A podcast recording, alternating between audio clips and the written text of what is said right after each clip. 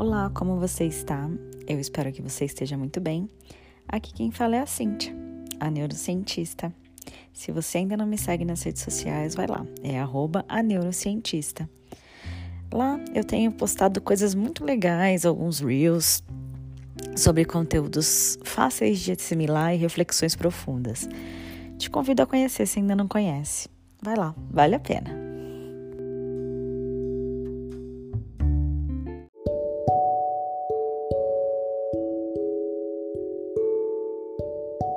No episódio de hoje, eu quero falar sobre a criança interior.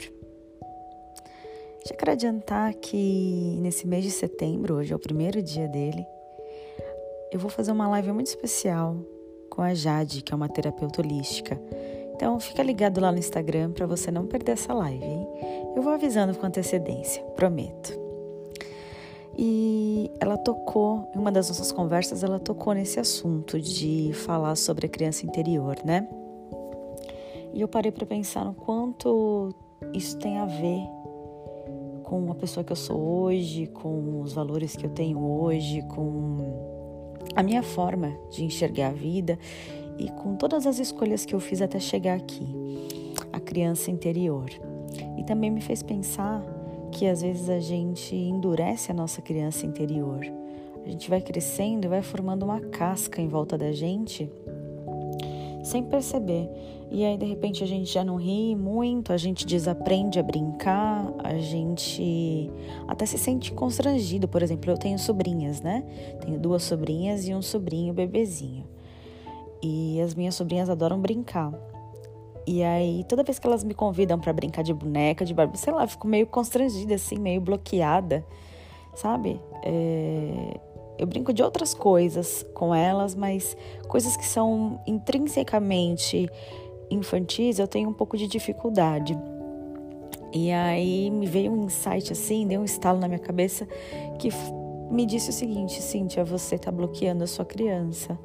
E hora ou outra ela precisa aparecer. Eu queria que você escutasse esse episódio de hoje com o coração bem aberto e tranquilidade. Se você estiver atarefado aí, dá um tempinho e escuta o episódio e, se você puder, se entregue, porque eu quero que a gente mergulhe junto na nossa infância, que a gente relembre algumas coisas que eram importantes para nós, tá bom?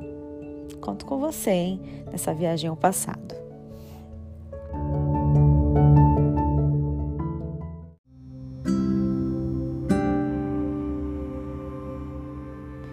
No Instagram eu fiz uma postagem com algumas memórias que eu consegui captar ali no momento em que eu estava escrevendo da minha infância, né? E algumas delas foram o bolo de laranja da minha mãe. Eu lembro de estar brincando na rua e entrar em casa e sentir aquele cheiro de bolo de laranja no forno, e aquilo me dava um quentinho assim no coração. Também adorava chuchu com ovo no almoço, uma coisa tão simples, né? Mas era uma coisa que eu amava e que eu nunca mais comi. E eu lembro que um dia eu estava muito mal, muito chateada, muito triste. E aí eu peguei o carro e fui até a casa da minha mãe. Quando eu cheguei lá, ela falou: eu fiz uma coisa que você adora. Ela fez chuchu com ovo pro almoço e uma verdura que eu gosto, que se chama Catalônia. Nem todo mundo gosta, é uma verdura muito amarga, muito amarga. E aí eu cheguei e tinha arroz, feijão, Catalônia e chuchu com ovo. Gente, pensa num prato que eu bati. Eu bati um prato. E saí assim tão de alma lavada, tão reconfortada, sabe? Porque, de certa forma, aquela comida me levou à infância, um tempo em que eu não tinha as preocupações que eu tenho hoje, me levou para um lugar onde tudo era tranquilo, né? Onde a preocupação era brincar, era comer para poder sair na rua, era dormir cedo para poder estar descansado, né? Para ir para a escola. Então, essa comida me levou de volta a esse lugar e me fez tão bem. Outra memória que eu tenho é que eu e a minha irmã, a gente dormia no mesmo quarto, né? E a gente tinha ataques de risos, assim, do nada. Um barulho que uma fazia ou uma coisa que a outra falava, a gente disparava da risada por muito tempo, assim, de bobagem, sabe? De bobeiras. E isso também me fazia muito feliz. me fazer feliz até a minha mãe gritando, vai dormir, do outro quarto. Meu pai era caminhoneiro, como eu já contei pra vocês, e aí ele é caminhoneiro ainda, né? Mas o que me deixava muito feliz é que às vezes ele ia pra algumas viagens e o que me deixava feliz era ouvir aquele tsh do caminhão, né? Do freio do caminhão parando na porta de casa. Meu pai sempre trazia alguma coisinha pra gente. Toda vez que ele ia pro Rio de Janeiro, ele trazia macadâmia pra gente comer, porque ele sabia que eu adorava, então ele sempre trazia. Quando ele ia para o sul, trazia algum tricô, alguma jaqueta. E isso me fazia muito feliz. Eu sabia que o meu pai estava chegando e além dele chegar, ainda estava chegando com presente. Então isso também me deixava feliz. Também me deixava feliz quando eu tinha passeio na escola e a gente sempre ia para uma chácara. Era sempre a mesma chácara, viu, gente? Era um passeio super barato, mas era tão gostoso porque a gente ia cedo e aí a gente...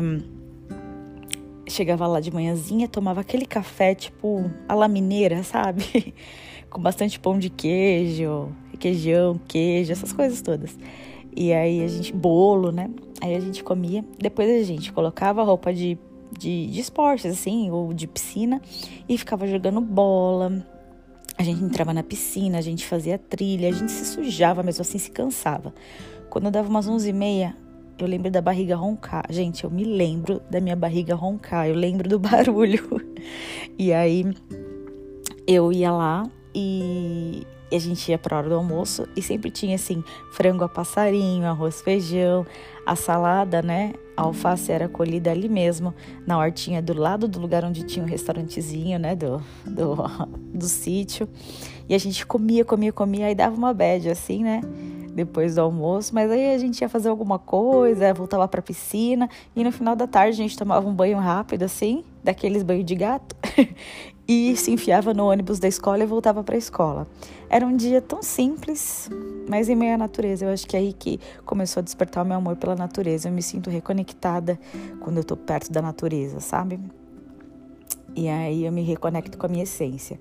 Então, são coisas desse tipo que eu deixei de fazer, sabe? Quando a gente cresce, né? Eu cresci e os almoços e jantares são outros, os passeios são de outro tipo, né? Num outro esquema, não com tanta leveza. Tudo mudou, né?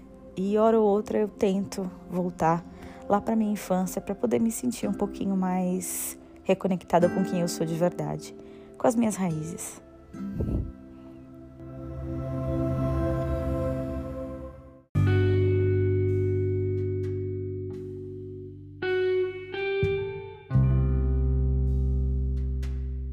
Hoje mesmo eu fiz uma postagem no Instagram falando que a gente não deve infantilizar os adultos, né? Eu estava me referindo àquele tipo de adulto que tem 30 e poucos anos e ainda tá na casa dos pais, sabe? Eu não tô dizendo que, por exemplo, a pessoa não tem uma condição de se manter sozinha, né? Ou se separou, né, do seu relacionamento e aí teve que voltar pra casa dos pais. Não tô dizendo esse tipo de situação. Eu tô dizendo naquele sentido de que não devemos infantilizar os adultos no sentido de fazer tudo pra eles, sabe? Pra um companheiro ou pra um filho. Resolver o tempo inteiro as coisas para eles, poupá-los o tempo inteiro dos problemas, porque isso reflete numa imaturidade muito grande, isso reflete numa insegurança, né? O adulto infantilizado fica dentro de uma bolha, protegido. E aí, quando os protetores faltam por alguma razão, essa pessoa perde o chão de uma vez, não consegue se reerguer nunca mais e se afunda num buraco. Então, hora ou outra, a gente precisa liberar esses adultos para viver certas coisas, para tomar umas pancadas da vida mesmo, para que eles possam ficar mais fortes, né? Se fortalecer.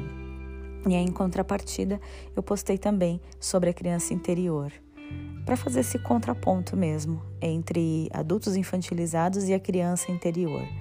É um boom assim na cabeça, mas hora ou outra eu tô com esses booms na cabeça, então eu quero trazer para vocês também.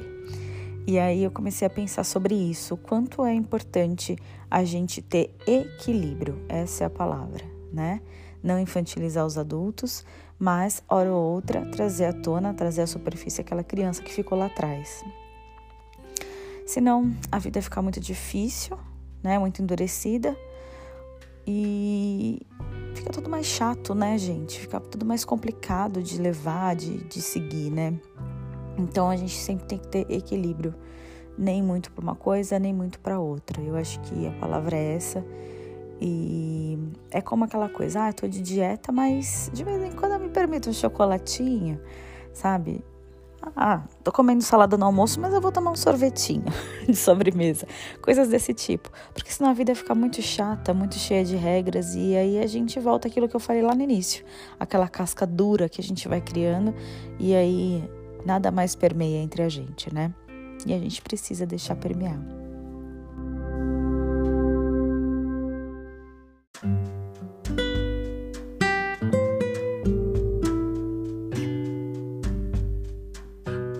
Não é novidade que eu sou defensora da primeira infância e eu sempre volto ao assunto da primeira infância, né? De 1 aninho até 6, 7 anos de idade, que é o momento em que a gente recebe aí as informações que vão ficar presas, né? Compactadas no nosso inconsciente. E aí, durante a vida adulta, conforme a gente for crescendo, né? Toda vez que a gente se deparar com situações que nos remetam ao passado, a gente vai ter uma reação em direção àquilo. E por isso é tão importante que a gente crie memórias especiais nesses primeiros anos, para que quando a gente for confrontado lá em cima, né? Lá em cima não, lá para frente, né? A gente possa ativar reações que sejam boas, que sejam equilibradas, né? Se a gente, por exemplo, teve situações que foram traumáticas, que estão gravadas no nosso inconsciente, ou situações de agressividade, violência, quando a gente se deparar com algo que nos remeta a isso na nossa vida adulta, provavelmente a gente vai devolver com violência também, com agressividade. Então a gente precisa cuidar muito das crianças, né? Precisa cuidar demais das crianças para que isso não aconteça. Para que também, quando elas chegarem à fase adulta, a criança interior delas seja do bem, seja bacana, não tenha preconceitos com nada, né? Seja mais equilibrada, seja mais paciente, seja menos agressiva e por aí vai. Bom, o episódio de hoje vai acabando por aqui. É só mais uma reflexão que eu trouxe para vocês ali do fundo do meu coração e observando todas as coisas que estão no meu entorno, né? Grande parte das coisas que eu posto e que eu trago aqui no podcast são experiências de vida, são coisas que eu observo na minha realidade e trago para vocês. É uma forma também de identificação. Talvez me ouvindo você se veja em alguma das minhas palavras ou alguma das minhas postagens, né? Então, gerar identificação é muito importante para que a gente possa se conhecer mais e para que a gente possa estar sempre junto construindo alguma coisa nova para esse mundão aqui. Eu deixo um grande beijo para você, fique com Deus e que você tenha um excelente dia e um restinho de semana. Que o seu setembro também seja mágico. Um beijo. Tchau.